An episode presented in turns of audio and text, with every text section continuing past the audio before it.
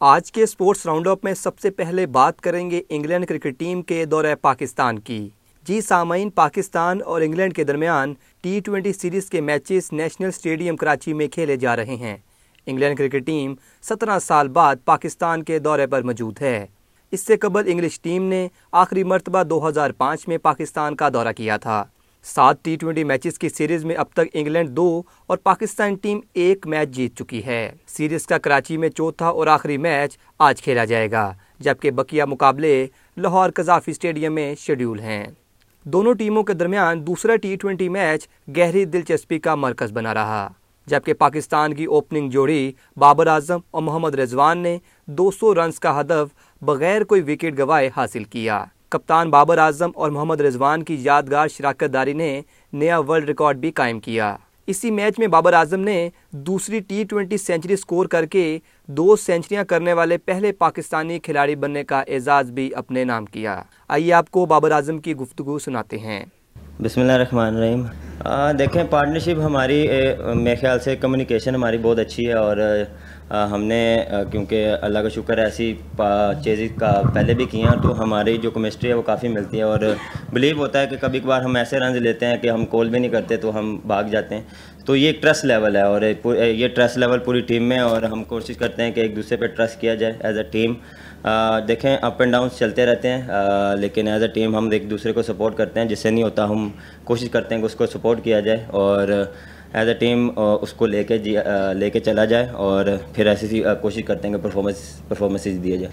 کوشش ہماری یہی ہوتی ہے کہ سچویشن کے حساب سے کھیلا جائے اور جو چیزیں ہمارے ہاتھ میں وہ کی جائیں اور جو ہمارے کنٹرول میں نہیں ہے نہ ہم ان کو سنتے ہیں اور نہ کوشش کرتے ہیں کہ وہ ٹیم میں بھی نہ آئے اور تنقید دیکھیں اچھا کرتے بھی ہیں تب بھی کرتے ہیں نہ کریں تو وہ تو ویسے ہی سب ویٹ کر رہے ہوتے ہیں۔ ہاں لیکن اس میں اللہ کا شکر ہے۔ جس طرح آج ہم نے چیز کیا کیونکہ پہلے ابھی ہم نے چیز کی ہیں ویسے۔ ہماری بس یہی پلاننگ تھی کہ میری اور رضوان کی سچویشن کے حساب سے کنڈیشنز کے حساب سے کیا ریکوائرڈ ہے کس طرح کھیلنا ہے۔ کیسے لے کے جانا، کس ٹاور میں ہم نے چارج کرنا، تو وہ پوری پلاننگ کے ساتھ ہم نے اندر اس، اپنے پلان کو ایگزیکیوٹ کیا۔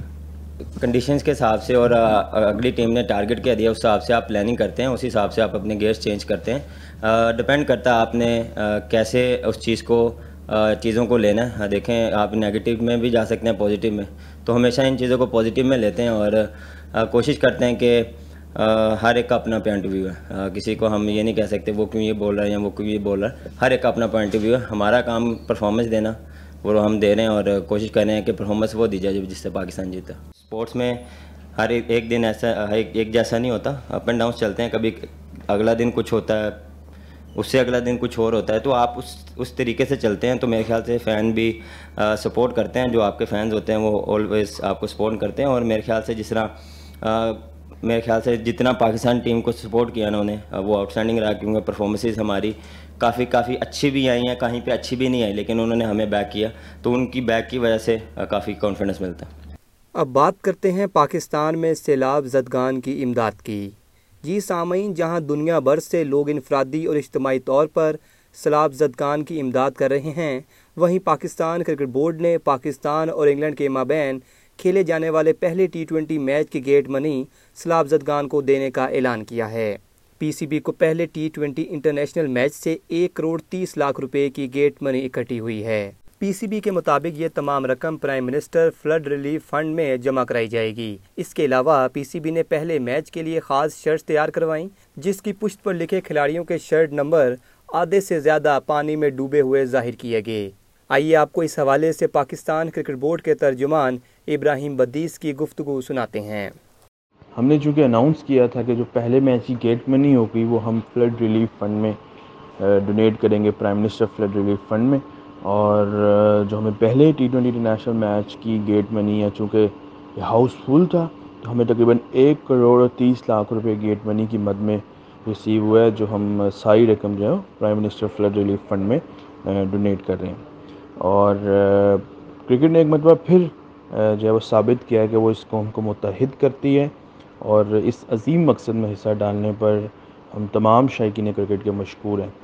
اور پی سی بی تمام سیلاب زدگان کے ساتھ کھڑا ہے اور جو پہلے میچ کی جو شرٹ تھی پاکستان کرکٹ ٹیم کی، اس میں بھی اگر آپ نے دیکھا ہو تو پیچھے جو نمبرز تھے، وہ آدھے پانی میں ڈوبے ہوئے تھے، جس جو ہم ڈپکٹ کر رہے تھے اور دنیا کو بتا رہے تھے کہ پاکستان ایک تہائی جو ہے وہاں پہ سیلاب ہے اور وہ زیر آب ہے۔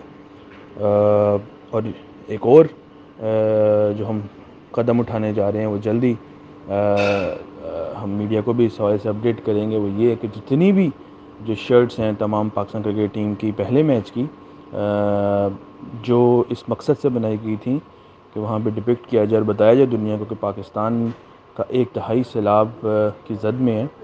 ہم وہ تمام شرٹس جو پلینگ شرٹس ہیں، ان کو ہم آکشن بھی کر رہے ہیں۔ اس کے علاوہ ہم تمام شائقین کرکٹ کے مشکور ہیں جو کراچی میں میچ دیکھنے اور اس عظیم مقصد میں انہوں نے اپنا حصہ ڈالا۔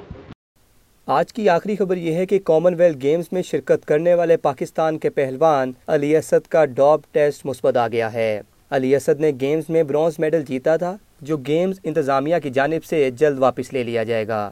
جی سامعین، پاکستان کے ریسلر علی اسد کی پاکستان میں ہونے والے ٹیسٹ کی رپورٹ مثبت آنے کا انکشاف ہوا ہے۔ برمنگم کامن ویلتھ گیمز میں شریک ہونے والے پہلوان علی اسد کا پاکستان روانگی سے قبل ڈاپ سیمپل لیا گیا تھا، جو پوزیٹیو آیا ہے۔ گیمز کے دوران بھی ہونے والے ڈاپ ٹیسٹ کی رپورٹ پوزیٹیو آئی ہے جبکہ سیمپل اے پوزیٹیو آنے پر علی اسد کی درخواست پر سیمپل بی ٹیسٹ لیا گیا، وہ بھی پوزیٹیو نکلا۔ تفصیلات کے مطابق علی اسد کو اب انکوائری کمیٹی کے سامنے پیش ہو کر موقف دینے کا موقع ملے گا۔ انکوائری مکمل ہونے کے بعد پاکستان سے میڈل واپس لے لیا جائے گا، جبکہ ریسلر پر قوت بخش ادویات کا استعمال ثابت ہونے پر چار سال کی پابندی لگائی جا سکتی ہے۔ گیمز میں پاکستان نے دو گولڈ میڈل، تین سلور اور تین برونز میڈل جیتے تھے۔ علی اسد نے ستانوے کلو گرام کیٹیگری میں یہ میڈل اپنے نام کیا تھا۔ بسم اللہ الرحمن الرحیم۔ Farid, coach, Pakistan wrestling team عرض کر رہا ہوں۔ ریسنٹلی علی اسد جس کا ڈاپ ٹیسٹ پازیٹیو آ گیا ہے پاکستان ریسلنگ فیڈریشن نے اسے معطل کر دیا۔ علی اسد کسی بھی ریسلنگ کی سرگرمیوں میں شرکت نہیں کر سکتا۔ پاکستان ریسلنگ کی تاریخ میں اس سے پہلے کسی ریسلر کا ڈاپ ٹیسٹ پازیٹیو نہیں آیا۔